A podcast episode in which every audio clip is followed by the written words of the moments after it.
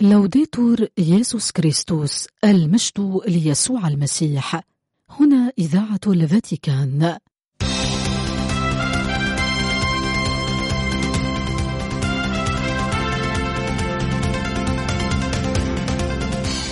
مستمعينا الأحباء تحية طيبة من القسم العربي في إذاعة الفاتيكان.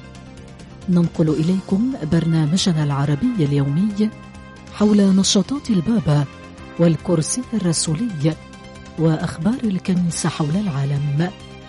يمكنكم الاستماع إلى برامجنا والاطلاع على آخر الأنباء عبر الإنترنت على الموقع vaticannews.va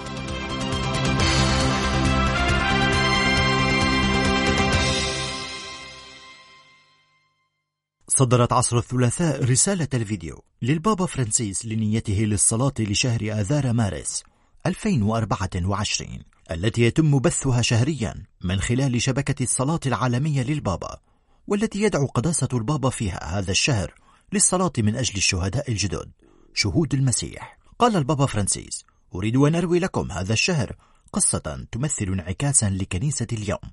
إنها قصة شهادة إيمان غير معروفة. أثناء زيارتي لمخيم اللاجئين في ليسبوس. قال لي رجل يا أبتي أنا مسلم ولكن زوجتي كانت مسيحية. جاء الإرهابيون إلى بلادنا نظروا إلينا وسألونا عن ديانتنا. رأوا زوجتي مع الصليب وأمروها أن ترميه على الأرض ولكنها لم تفعل ذلك فقطعوا حنجرتها أمامي.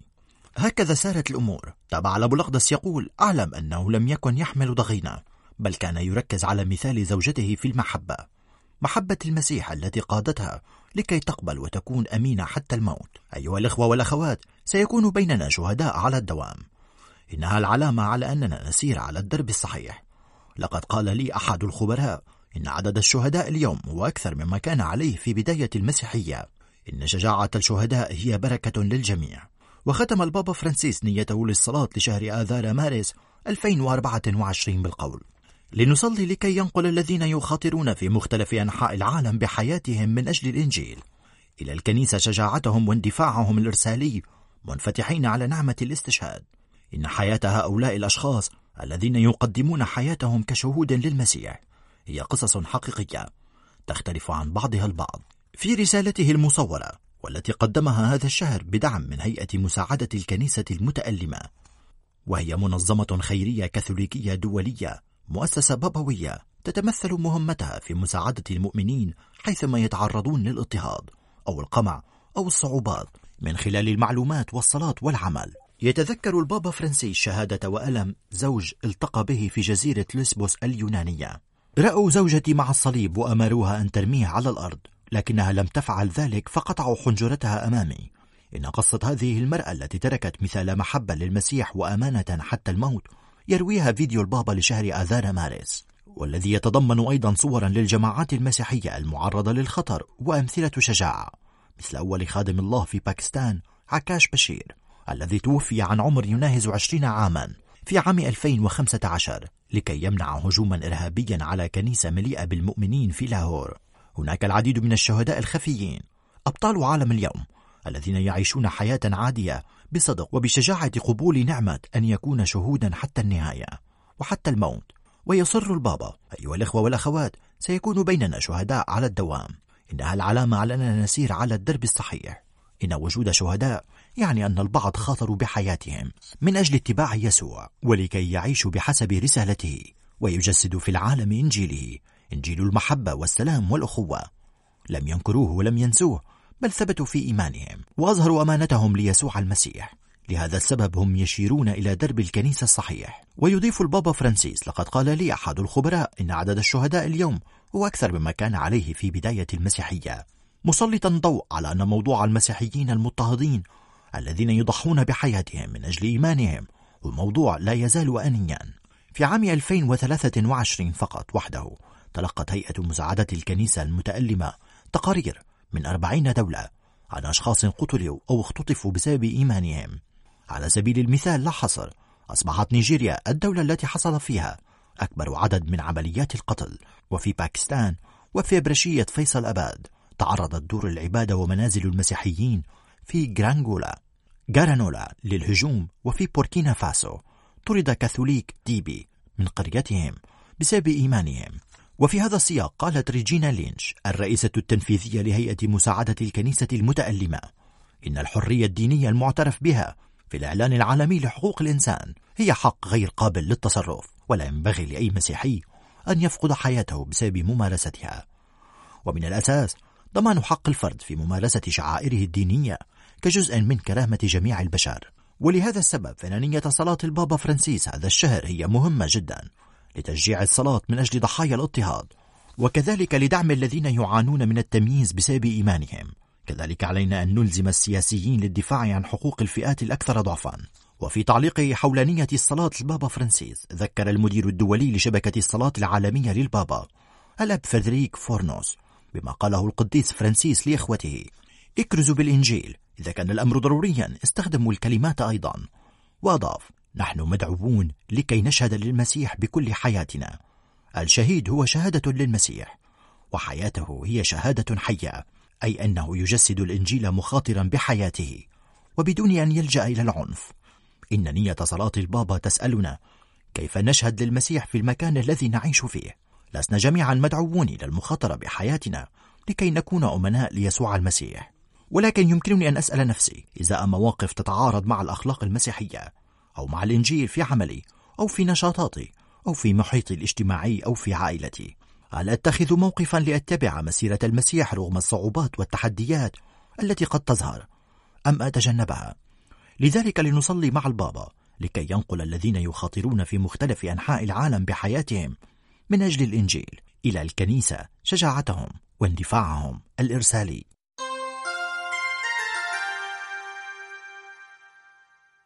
في برقية تحمل توقيع أمين سر دولة حاضرة الفاتيكان الكاردينال بيترو بارولين موجهة إلى رئيس مجلس أساقفة بوركينا فاسو والنيجر المطران لوراندا بيري أكد البابا فرانسيس الحزن العميق لدى تلقيه نبأ الهجوم الإرهابي الذي تعرض له المؤمنون في كنيسة كاثوليكية الأحد الخامس والعشرين من شباط فبراير في إساكاني والذي أسفر عن فقدان أشخاص لحياتهم. وتابعت البرقية مؤكدة قرب الأب الأقدس من عائلات الضحايا ووحدته معها في ألمها. هذا ونقلت البرقية إعراب البابا فرانسيس عن حزنه للجماعة المسلمة أيضا. عقب الهجوم الذي تعرض له أحد المساجد في ناتيابواني كما ويصلي قدسته من أجل راحة نفوس الموتى موكلا إياهم إلى رحمة الله ومن أجل شفاء الجرحى. ونقلت البرقية من جهة أخرى تجديد البابا فرانسيس على أن الكراهية ليست حلا للنزاعات. هذا إلى جانب دعوة قداسته إلى احترام الأماكن المقدسة ومكافحة العنف من أجل تعزيز قيم السلام. ثم ختمت البرقية التي تحمل توقيع أمين سر دولة حاضرة الفاتيكان مؤكدة تضرع الأب الأقدس إلى الله طالبا القوة والعزاء لجميع المتضررين من هذه المآسي. كما ويستمطر البابا فرانسيس على أبناء وبنات بوركينا فاسو وعلى هذا البلد بكامله وفر البركات الإلهية.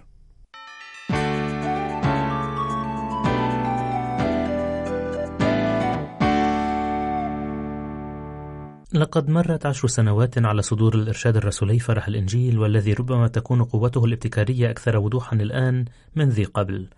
وخلال الأسابيع الأخيرة تم التذكير بهذه الوثيقة في مختلف الأبرشيات الإيطالية وفي دائرة خدمة التنمية البشرية المتكاملة وتسلط هذه الاحتفالات الضوء على أهمية النص الذي يلخص جدول أعمال حبرية البابا فرانسيس ويكشف عن طبيعتها الإرسالية في جوهرها. في الواقع يضع هذا الإرشاد أولوية البشارة في المحور ويحدث ثورة في علم الإرساليات ويعطيه نقلة ثلاثية رعوية وحوارية ومتعددة الثقافات. من وجهة النظر هذه سيتم تذكر البابا برغوليو كالحبر الأعظم الرسولي وعالم الإرساليات الذي وفي نص الإرشاد الرسولي يقول إن الحاجة إلى التبشير أو إعادة التبشير هي ملحة ويحث على ضرورة تحول رسولي للكنيسة. خلاصة القول إن البابا فرانسيس بإصراره على الكنيسة التي تخرج وتنطلق يعيد تصميم علم الرسالات ويجعله مناسبا لعصرنا. موضحا أن عليه أن يكون باستخدام صفة عزيزة عليه شاملا وفي رأيه يجب أن يتضمن مواضيعا مثل العدالة الاجتماعية والفقر والعناية بالبيت المشترك والحوار بين الأديان والسلام والهجرة والحق في الحرية الدينية. إن هذا الإرشاد الرسولي يجعلنا نفهم أيضا كيف أن المعايير الجغرافية للرسالة التقليدية في عالم أصبح قرية عالمية قد عفى عليها الزمن. أمام مجتمعات متعددة الأعراق والأديان يجب على الرسالة أن تتعامل مع سياقات لا بل مع بيئات بشرية وأن تأخذ شكل الحوار والاهتمام الرعوي. وكما يكتب البابا فرانسيس للتعويض عن آثار العولمة نتيجة العصر الرقمي والهجرة الجماعية من الضروري الانتقال من خدمة رعوية للحفظ البسيط إلى خدمة رعوية إرسالية بشكل قاطع. وبالتالي تبدو دعوة البابا برغوليو بمثابة نداء مثير للقلق لأنه كما يؤكد في النص لم يعد بإمكاننا أن نبقى هادئين في انتظار سلبي داخل كنائسنا. باختصار يشجع البابا فرانسيس كل مسيحي بدون اقتناس وإنما بفرح لكي يعترف في نفسه بأنه هو أيضا رسالة. وتقدم صفحات الوثيقة فكرة جيدة عن مدى ارتباط التطور المستقبلي للمسيحية في العالم بالعمل الرعوي الفعال والانثقاف الحكيم على الرغم من أنه كما كتب البابا يوحنا بولس الثاني طريق بطيء يسبب الألم في كثير من الأحيان.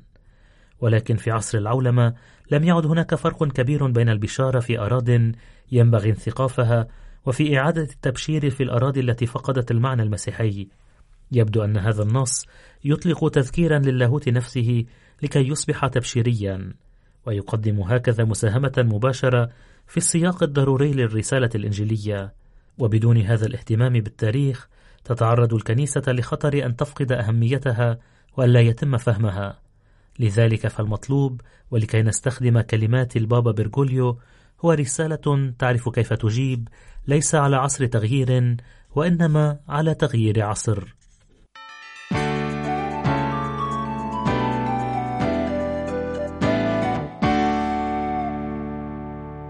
نشر مدير التحرير في دائرة الاتصالات الفاتيكانية أندريا تورنيلي مقالا حول وثيقة فيدوتشا سوبليكانس. كتب فيه إن إعلان فيدوتشا سوبليكانس الذي نشرته دائرة عقيدة الإيمان في كانون الأول ديسمبر الماضي كما هو معروف وكما أكد الكثيرون لا يغير العقيدة التقليدية حول الزواج الذي ينص على منح بركة الزواج فقط للرجل والمرأة اللذين يتزوجان. وبالتالي فما تعمقه الوثيقة بشكل أكبر والذي يعترف بإمكانية منح البركات العفوية البسيطة حتى للأزواج غير المنتظمين أو الأزواج المؤلفين من أشخاص من الجنس نفسه بدون أن يعني ذلك منح البركة لاتحادهم أو الموافقة على سلوكهم في الحياة هو من طبيعة البركات. في الواقع تميز وثيقة فيدوتشا سوبليكانس بين البركات الليتورجية أو الطقسية والبركات العفوية أو الرعوية. فيما يتعلق بالأولى هناك طريقتان لفهم البركات الليتورجية. هناك معنى واسع يعتبر كل صلاة يؤديها كاهن ليتورجية حتى لو تم أداؤها بدون أي شكل طقسي وبدون الالتزام بنص رسمي. وهناك معنى أضيق حيث تكون الصلاة على الأشخاص لترجية فقط عندما يتم أداؤها بشكل طقسي وبشكل أكثر دقة عندما تستند إلى نص وافقت عليه السلطة الكنسية. بعض النقاد الذين شككوا في الإعلان الأخير يعتقدون في الواقع أن المعنى الواسع وحده شرعي وبالتالي لا يعتبرون التمييز بين الصلوات أو البركات الطقسية والليتورجية والصلوات أو البركات الرعوية والعفوية مقبولا. ومن بين هؤلاء على سبيل المثال هناك من يعترض على أن للليتورجية أيضا أهمية رعوية. ولكن في هذا الصدد من المناسب أن نلاحظ أن وثيقة فيدوتشا سوبليكانس تعطي معنى خاصا لكلمة رعوي أي معنى عناية خاصة تهدف بشكل خاص إلى مرافقة الذين يمنحون البركة. على صورة الراعي الصالح الذي لا يهدأ قبل أن يجد جميع الذين ضلوا. ويرى آخرون أن جميع الصلوات هي لترجية. وبالتالي يجب أن تكون جميعها خاضعة لما تطلبه لترجية الكنيسة. وقد رد البابا فرانسيس نفسه على هذا الاعتراض في الكلمة التي وجهها إلى المشاركين في الجمعية العامة لدائرة عقيدة الإيمان. في السادس والعشرين من كانون الثاني يناير الماضي مؤكدا على وجود بركات رعوية أو عفوية خارج أي سياق أو شكل من أشكال الليتورجية لا تتطلب كمالا أخلاقيا لكي يتم منحها. لذلك فإن كلام الحبر الأعظم يؤكد التوجه نحو النظر إلى المعنى الأضيق للبركة الليتورجية سابقة مهمة فيما يتعلق بالتمييز بين ما هو ليتورجي وما هو ليس كذلك يمكن العثور عليها في تعليمات من عام 2000 نشرها مجمع عقيدة الإيمان آنذاك ووقعها الكاردينال جوزيف راتسينجر ووافق عليها البابا يوحنا بولس الثاني. وموضوع هذه التعليمات هو الصلوات للحصول على الشفاء من الله. في النقطة الثانية من الجزء الأول من الوثيقة يذكر أنه في كتاب رتب التبريكات في الطقس اللاتيني هناك قسم بركات للضعفاء أو للمرضى. نجد فيه العديد من الصلوات التي تطلب الشفاء. وفي الجزء الأخير من التعليمات المخصص للأحكام التأديبية هناك مادة تنص على أن تعتبر صلوات الشفاء لترجية إذا كانت مدرجة في الكتب الليتورجية المعتمدة من قبل السلطة المختصة في الكنيسة وإلا فلا تكون كذلك. ولذلك فقد ثبت أن هناك صلوات لترجية للشفاء وأخرى ليست كذلك ولكنها مقبولة أيضا شرعا. وتشير المادة التالية إلى أنه يتم الاحتفال بالرتب الليتورجية وفقا للطقوس المفروضة وبالملابس المقدسة المشار إليها في قسم البركات للضعفاء أو للمرضى في كتاب رتب التبريكات في الطقس اللاتيني. من هذه الاقتباسات من النص الذي وقعه راتزينجر ووافق عليه البابا فويتيوا يتضح أن معنى مصطلح لترجي المستخدم في الوثيقة في دوتشا سوبليكانس لتعريف البركات الطقسية التي تختلف عن البركات الرعوية يمثل بالتأكيد تطورا ولكنه جزء من التعليم البابوي للعقود الأخيرة. هناك من ثم فروقات أخرى بين البركات. بعضها يمثل التكريس أو ختم السر الذي يحتفل به الزوجان في حالة بركة الزواج والبعض الآخر يمثل صلوات الدعاء التي ترتفع نحو الله. والبعض الآخر وهذا هو حال صلوات التقسيم يهدف إلى إبعاد الشر. وتوضح وثيقة فيدوتشا سوبليكانس أن منح بركة رعوية أو عفوية بدون أي عنصر مرتبط بالزواج لزوجين غير نظاميين يقتربان من كاهن أو شماس لا يعني ولا يمكن أن يمثل بأي شكل من الأشكال شكلا من أشكال الموافقة على الاتحاد بينهما. ولا يمكن اعتباره كما تنص الوثيقة شرعية أخلاقية لاتحاد يفترض أنه زواج ولا لممارسة جنسية خارج إطار الزواج. ولكن المعنى هو صلاة إلى الله لكي يسمح لبذور الخير أن تنمو في الاتجاه الذي يريده.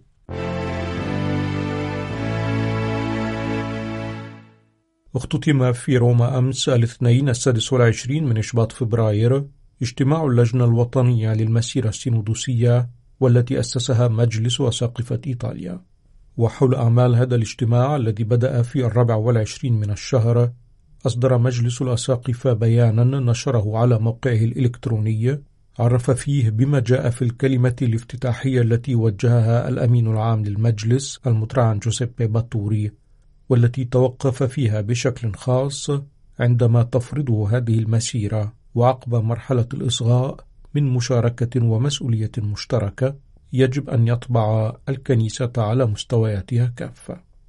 وتبع بيان مجلس أساقفة إيطاليا مشيرا أيضا إلى كلمة أمين اللجنة الوطنية للمسيرة السينودوسية المترعن فالنتينو بولغاريلي والذي توقف عند الخطوات المنتظرة والمسيرات العديدة التي ستلتقي من أجل تحديد الاختيارات النبوية التي يفترض التوصل إليها بحلول ربيع عام 2025 وتبع أمين اللجنة أن هذه ليست مسارات متوازية بل هي بالأحرى عمل متقاسم بين العلمانيين والكهنة والأساقفة وأضاف أن جوهر اللجنة في حد ذاته في تنوع الكفاءات والأصول والخبرات هو تعبير عن الرغبة في توحيد الجميع.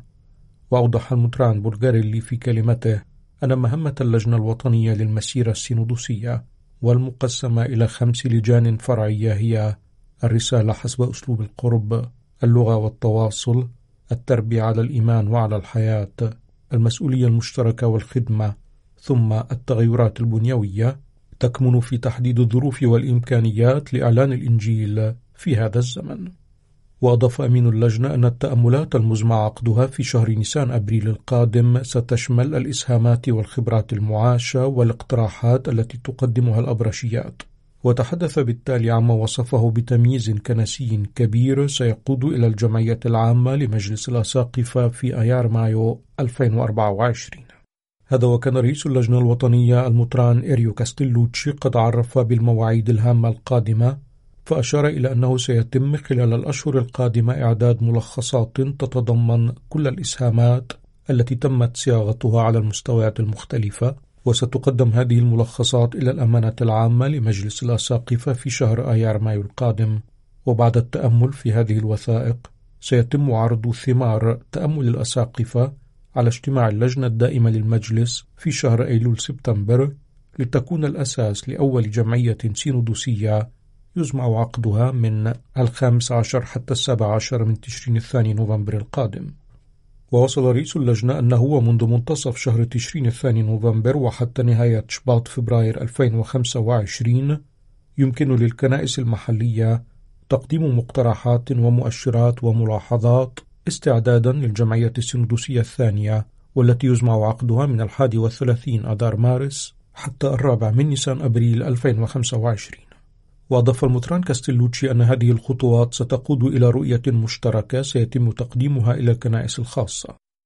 هذا وأشار مجلس الأساقفة في حديثه عن اجتماع اللجنة الوطنية إلى أن النقاش خلال أعمال الاجتماع قد أكد أن رسالة اللجنة تتمثل في الجوهر المؤسس للكنيسة التي يكلفها الله بالإسهام في تحقيق ملكوته للعائلة البشرية بأسرها. ووصل بيان المجلس أن وعي الكنيسة هذا بذاتها وبعلاقتها مع العالم من منظور المجمع الفاتيكاني الثاني. يجب أن يجد تعبيرا له في كل اللغات التي تتحدث وتتواصل بها الجماعة الكاثوليكية. وهكذا تصبح الاتصالات اختبارا لقدرة الكنيسة على التجسد في الواقع. حسب ما ذكر مجلس الأساقفة ووصل متوقفا بالتالي عند المشاركة مشيرا إلى أهمية التنشئة والتوازن بين الجهود في مجال التنشئة المسيحية وتربية الشباب والكبار وتحديث تنشئة الكهنة من أجل إنماء مفهوم جماعة الدعوات. هذا إلى جانب تأسيس فسحات تكوينية مشتركة بين العلمانيين والكهنة وبين الكهنة والأساقفة والاهتمام بالميثاق التربوي. أما فيما يتعلق بالمسؤولية المشتركة فجاء في بيان مجلس الأساقفة أن اجتماع اللجنة الوطنية قد تم خلاله التأكيد على الحاجة إلى التعمق حول جوانب هامة مثل هيئات الكنيسة والخدمات المختلفة وتغيير البنى والذي لا يعني مجرد توفير موارد مادية بل تنمية نموذج إدارة يستلهم من رؤية إلى الكنيسة باعتبارها جماعة في رسالة.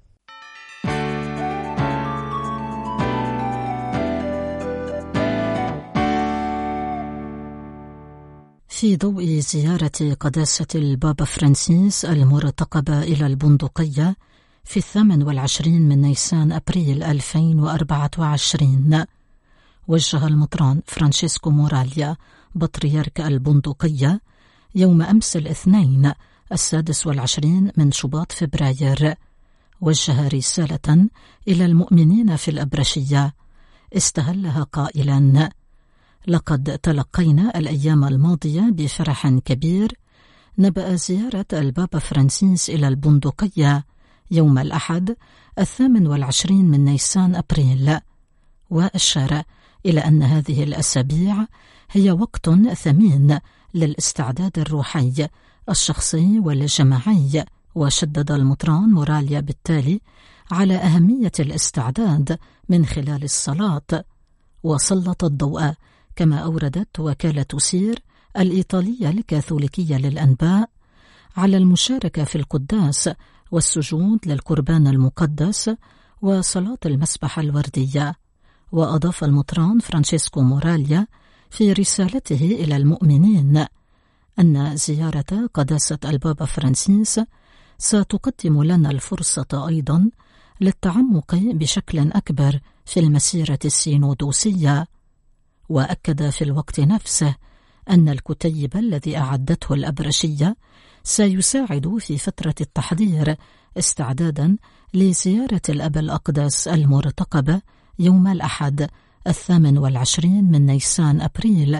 هذا وتجدر الإشارة إلى أن زيارة البابا فرانسيس المرتقبة إلى البندقية ستكون الزيارة الرابعة لحبر أعظم وذلك بعد زيارة بولس السادس في العام 1972 ويوحنا بولس الثاني في حزيران يونيو من العام 1985 وبنديكتوس السادس عشر في أيار مايو من العام 2011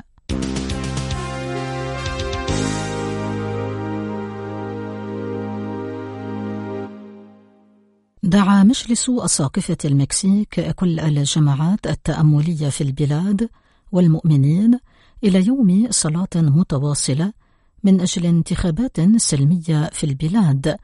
وذلك في بيان يحمل تاريخ الثاني والعشرين من شباط فبراير 2024 ومن بين ما جاء في نص البيان الذي نشره مجلس أساقفة المكسيك وكما أوردت وكالة سير الإيطالية الكاثوليكية للأنباء فيما نبدأ زمن الصلاة هذا نرجو أن تجري العملية الانتخابية بسلام وشفافية وأن يعي جميع المكسيكيين التزامهم الوطني للتصويت وانتخاب قادة يسعون بصدق إلى الخير العام.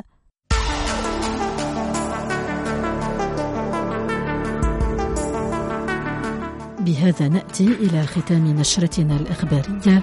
قدمناها لكم من إذاعة الفاتيكان. المجد ليسوع المسيح. لوديتور ييسوس كريستوس